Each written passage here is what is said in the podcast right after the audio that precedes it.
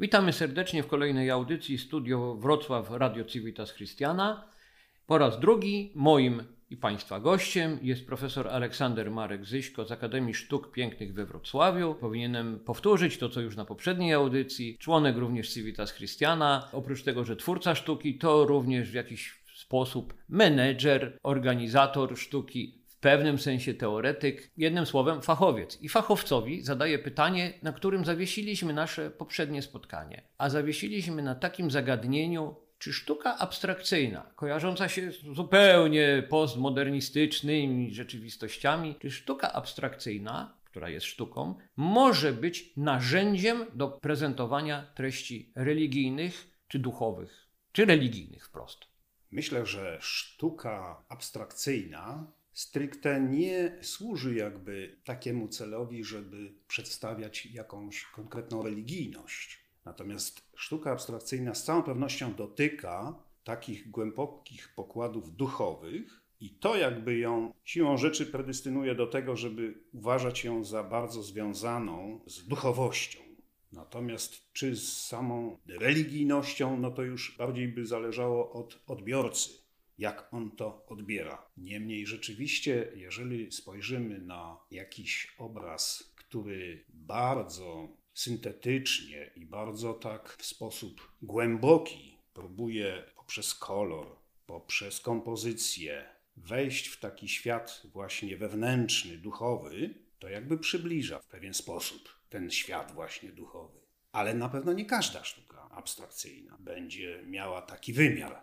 No właśnie, bo raczej przypisujemy tej sztuce abstrakcyjnej, czymkolwiek ona jest, bo ja tu nie zadałem pytania o definiowanie tej sztuki, ale przypisujemy raczej tak instynktownie, taką dekonstrukcyjną przypadłość przypisujemy, że normalnym dla sztuki powinien być realizm, Natomiast y, być może jest to całkowicie niesłuszne, dotyczy także sztuk literackich, tak, jakiejś poezji. Niekoniecznie musi być tak, że wartości stoją wyłącznie za klasycznym pojmowaniem. Mogą być ulokowane też po tej stronie. Ale mamy w głowie to ulokowane, tak? Picasso, no to no tak, ale trudno powiedzieć nawet, że Picasso tworzył abstrakcyjną sztukę, bo on jednak zawsze coś tam przedstawiał. Tak, bo poszło piętro dalej wszystko. Tak, tak, tak. Więc tutaj bardziej bym mówił o takich obrazach abstrakcyjnych, które rzeczywiście, tak jak powiedzmy malował Malewicz, że jest y, czarny kwadrat na białym tle, prawda? I tutaj dochodzimy do bardzo subtelnych takich wartości plastycznych,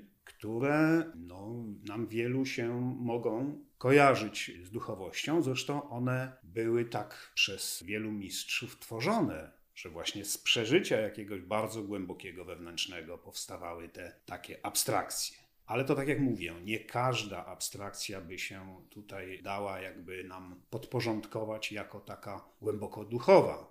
No bo są też abstrakcje tworzone na zasadzie przypadku, na zasadzie wręcz zaprzeczania różnym wartościom. Także to, to jest na tyle szerokie pojęcie, że zwłaszcza w sztuce, gdzie nic nie jest do końca tak zdefiniowane w sposób taki no, matematyczny, prawda? Sztuka jest tak obszernym pojęciem i dotyka tak subtelnych i subiektywnych naszych odczuć, że nie możemy wszystkiego tak prosto skodyfikować. No właśnie, bo miałem następne pytanie zadać. Jak laikowi zdefiniowałbyś sztukę abstrakcyjną? Oczywiście, no możemy powiedzieć, jakieś nierzeczywiste uzewnętrznienie. Mówi się nieprzedstawieniowa, czyli nie przedstawia konkretnego przedmiotu, człowieka, konkretnej rzeczywistości. Tworzy swoją jakby właśnie taką i stąd to jest nawiązanie do ducha, swoją rzeczywistość, że jest tylko gra koloru, gra jakichś brył, bardziej lub mniej przestrzennych, zwykle mniej przestrzennych, bardziej właśnie, bo jeżeli jest coś już przestrzenne, to już nam się z czymś może kojarzyć, z jakimś przedmiotem. A jeżeli jest płaskie zestawienie barw, które z założenia nie mają nic przedstawiać, no to wtedy jest rzeczywiście czysta abstrakcja, czyli zamysł jakiś tylko kompozycyjny autora, który jeśli podpisze, to może nas, widzów, naprowadzić na jakąś rzeczywistość. Ale może nie podpisać, może tytuł być na tyle enigmatyczny, że jakby nie podprowadzi widza do konkretnej rzeczywistości, tylko widz ma sobie sam ją stworzyć. I tu właśnie różnie może sobie ją stworzyć. Tu jest na tyle obszerne pole, że jeden może co innego widzieć, a drugi co innego może widzieć w tej sztuce, w tym konkretnym obrazie dość to zawiłe jest dalej, ale skoro mówimy o nierzeczywistości, no abstrakcyjna sztuka, no, która tak, taki kłopot nam tutaj sprawia w tej naszej też i rozmowie, bo tak trochę niedefiniowalne widzę coraz bardziej te pojęcia tu są. Kojarzymy to z wiekiem najdalej XIX, a najpełniej XX pewnie. Ale Taka czysta sztuka abstrakcyjna. No właśnie. Ale też y, no właśnie. wcześniej też się pojawiały takie wątki abstrakcyjne. Sięgnijmy więc do historii, bo czy to człowiekowi wieku XX w swojej pysze nie wydaje się, że pewne rzeczy wynalazł, bo weźmy no, sztukę, nie wiem, arabską ze średniowiecza, gdzie z założenia nie wolno było generalnie tam artystom przedstawiać rzeczy realnie istniejących, czy gdzieś pewnie sztukę w synagogach żydowskich niektórych, gdzie też dość radykalne pewnie były pewne rzeczy stawiane, też musiały być nierzeczywiste przedstawienia, czy nawet i w świątyniach jak najbardziej gotyckich, gdzie przedstawiano chrześcijańskich nierzeczywiste jakieś zjawiska, rzeczy symboliczne. Święta Barbara normalnie na co dzień nie pomykała z kołem, z którym jest generalnie przedstawiona. No, mamy do czynienia z osobą realną, świętą, ale już nawet w tej naszej sztuce, naszej czysto chrześcijańskiej, tej o zakorzenieniu jak najbardziej takim tradycyjnym, też mieliśmy grę symboli, często no, nierzeczywistych. Zgadza się jak najbardziej. I dlatego właśnie można powiedzieć, że sztuka abstrakcyjna w pewien sposób jest bliska religijności. Że ona była jednak na przestrzeni wieków jakoś tam obecna, tylko nie była tak z natury czy z założenia artysty, na przykład obrazoburcza. No bo nie było tego raczej w dawnych wiekach. Tak, raczej obrazoburstwo było no, generalnie chyba nieznane. Chyba nieznane, właśnie. We współczesności już to jest i jakby często się zdarza, że jest ta sztuka abstrakcyjna, jakby chce być na przekór świata duchowego. Ale niekoniecznie to też do końca jej wychodzi. Tym artystom nie do końca wychodzi taki przekaz, bo mówię, bardzo często ten przekaz w sumie jest jednak subiektywny i odbiór nie zawsze nas, twórców, z założenia jest taki sam nasze założenie, jak odbiór. Często się zdarza, że artysta myśli, że to będzie odbiór taki, a okazuje się, że jednak jest trochę inny tego dzieła, że wcale nie do końca mu się to sprawdziło, to co sobie założył. Wchodzimy na kolejny etap świadomości, znany mnie z literatury, nie wiem, jak nasi widzowie, słuchacze są przygotowani do odbioru tego pytania, które zadam, ale to wyraźnie w tej sytuacji zmierzamy w stronę. W dziełach literackich weźmy Prusta, mój ulubiony Parnicki, pewnie cała gama różnych teoretyków literatury też, czyli uniezależnienie się stworzenia od stwórcy, czyli twórcy w tym momencie. Dlatego pewien rodzaj wydaje się nawet schizofreniczne to jest, czyli że dzieło literackie, ale tutaj dzieło, no niech będzie, że malarskie, może zbuntować się swojemu temu, kto go stworzył, no, wytworzył, zrealizował. Może. Oczywiście. No więc no, to jest głęboko krytyczno-literackie, bardzo przewrotne i strasznie, no właśnie. No ja jednak jestem wychowankiem pewnego racjonalnego myślenia. Pan Bóg jest dla mnie mimo wszystko, może dla świata nie jest, jest racjonalnym zjawiskiem, dającym się no, no, racjonalizować całkowicie. Tymczasem tu wchodzimy w światy nieracjonalne samemu sobie, tak? Tak, z tym, że mimo wszystko świat sztuki jakby istnieje w pewnych ramach. I na przykład y, uważamy za dzieło wybitne czy arcydzieło wtedy, kiedy jest zgodność y, stylu, tematu i techniki. Logiczne. Tak, wtedy mówimy, że jest wybitne. A jeżeli gdzieś się pojawi na styku tych trzech wartości jakiś dysonans, no to już to dzieło będzie mniej wybitne.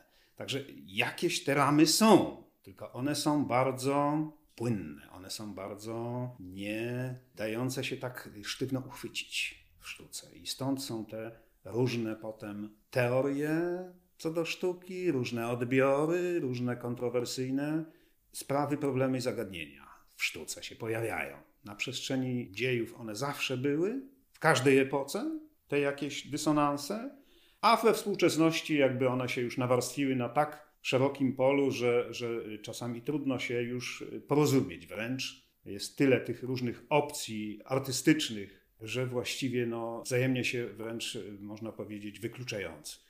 Czy w tej sytuacji możemy dalej mówić o sztuce? Sztuka też była po coś, zawsze była. sztuka jest, była zjawiskiem funkcjonalnym całkowicie, tak? Oczywiście. No ja nie zaprzeczam, że nadal część sztuki tę funkcjonalną funkcję ma, pełni. Jest wzornictwo jakieś przemysłowe, całkowicie funkcjonalne, które jednocześnie może być sztuką. Obrazy religijne, świeckie, które spełnią funkcję funkcjonalną, tak, wiszą doznań jakichś estetycznych, mają nam dostarczać, czy przekazu duchowego, ale tu z tego, co wybrzmiało z Twojej wypowiedzi przed chwilą, to mamy taki problem, że no, jeżeli tu taka wojna w rodzinie między dziełem, stwórcą i samymi stwórcami, a jeszcze jakbyśmy się tak bawili językiem, samymi dziełami, to gdzie nam maluczkim coś z tego wyrozumieć? Więc tym samym ten przekaz nie jest dla nas wartością, bo nie potrafimy, tak? Każdy z nas ma y, jakby inne wartości, uważa za najważniejsze. No, I stąd, i stąd między nami, tak. tak stąd chyba tak, wynika, wynika tak. ten jakby pozorny konflikt. Bo jeszcze trzeba powiedzieć o jednej rzeczy, która jest wyróżnikiem wybitnego dzieła. No ono musi mieć jakiś cel. Cel, No, no właśnie. cel wyższy niż sama sztuka. Wtedy to dzieło rzeczywiście ma siłę wyrazu.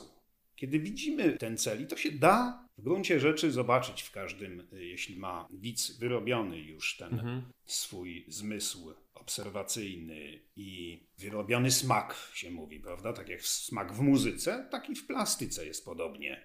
Trzeba sobie wyrobić ten gust i tą wrażliwość, żeby móc te wszystkie niuanse zobaczyć. To bardzo łatwo na y, przykładzie muzyki można pokazać. Najbardziej popularna jest muzyka tak zwana pop. I tego wszyscy praktycznie słuchają i rozumieją. A już jak przyjdzie do muzyki klasycznej, symfonicznej, to już nam się to grono zainteresowanych trochę zmniejsza. Im bardziej wchodzimy w jakieś subtelne pola muzyki współczesnej, no to coraz mniejsze chyba jest to grono.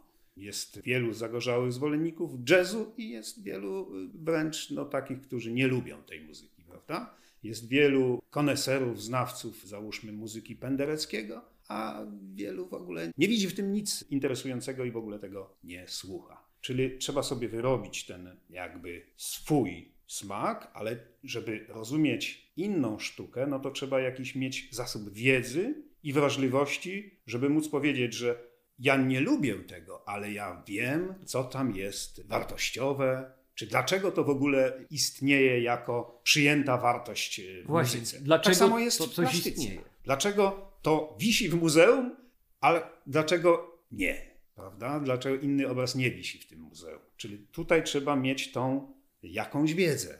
I tak jak w każdej dziedzinie, w plastyce też to jest. I ja ubolewam nad tym, że o ile w muzyce gdzieś jest łatwiej się tego samemu nauczyć, bo jednak częściej obcujemy, to radio Jest prościej nam, tak, włączymy jakąś włączymy, muzykę. Nawet sobie tam pracujemy, a jednak to Tak. w tle słuchamy. Tak y, z plastyką, no to trzeba rzeczywiście przygotować się dość solidnie, żeby te wszystkie obszary poznać i wiedzieć, co się z czym je i dlaczego coś w historii zaistniało, a dlaczego to jest wartościowe, a to może nie.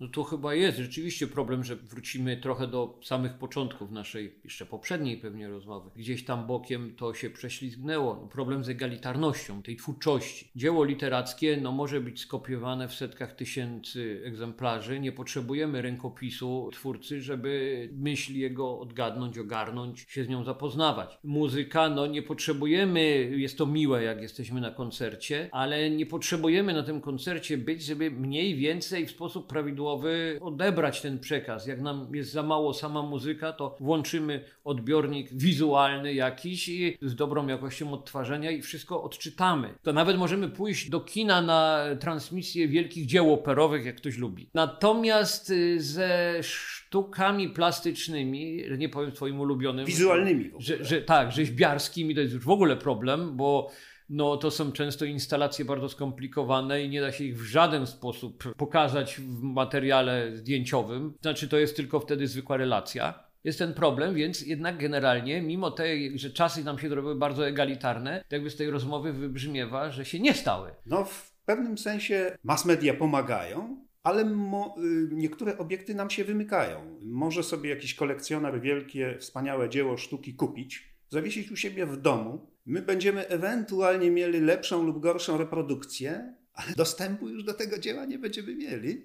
i praktycznie nie znając go, możemy no, w pewnym sensie być dużo ubożsi co do znajomości jakby rozwoju danej dziedziny właśnie w kulturze plastycznej, bo na przykład jakiejś rzeźby w ogóle nie widzieliśmy, czy jakiegoś obrazu też nie widzieliśmy. I tu stąd rzeczywiście jest ten problem, to zagadnienie tej elitarności która nie przekracza. Po drugie, media, no, czy pomagają, czy nie pomagają. Media lubią skandal. Ja pamiętam tak. sprzed sprzed lat, więc to jest cała ogromna gałąź. Akurat dla sztuk plastycznych, jak mówiłeś, muzyka jakoś jeszcze, no może być ona bardzo popularna, na niewysublimowanym poziomie, ktoś będzie słuchał, no ale jednak dalej mu się to będzie estetycznie podobać. Natomiast w wypadku sztuki mamy do czynienia z takim bufonadą medialną, ja sobie taki termin tutaj wytworzę teraz na potrzeby naszej dzisiejszej skromnej rozmowy. Jest taka bufonada i na przykład jeżeli nam się mówi, że Banksy, mogę użyć to nazwisko, bo nie jest nazwiskiem, jest pseudonimem, nie wiemy kto to, mhm. tworzy dzieło, które w trakcie aukcji za jakieś kolosalne, niewyobrażalne pieniądze, które nie wynikają wcale z wartości tego e, dzieła jakiejś, ulega samospaleniu i okazuje się, że po samospaleniu dzieło owo jest warte dwa razy tyle, co przed. Czy to jest sztuka, czy to jest jakieś coś inne zupełnie i jak my możemy mówić o egalitaryzacji, jak to się nas karmi po prostu takim jakimś czymś. Ale zauważ, jak też to przeniknęło i do muzyki. Bo kiedyś ocenialiśmy tylko na przykład wokal,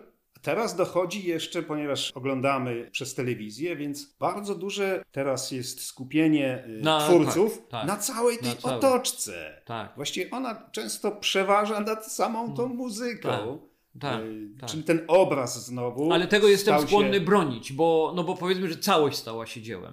No, pomija chyba, że ktoś no, taki jak ja będzie śpiewał w sposób tak oszukańczy, a że wszystko zasłonimy obrazem i, i miksami i powiedzą, że można no, to zrobić, Piotr pewnie. jest świetnym wokalistą, pewnie tu elegancki rusza się jak Lady Gaga i w ogóle, przepraszam, trochę może humorystycznie, ale no, te, dochodzimy do takiego... To tak, takie to, paradoksy troszeczkę takie, tak. rzeczywiście, y, natomiast w sztukach wizualnych to jest głównym przekazem, chociaż też coraz częściej artyści wykorzystują i dźwięk, i i różne inne, jakby na inne zmysły też nam e, próbują działać.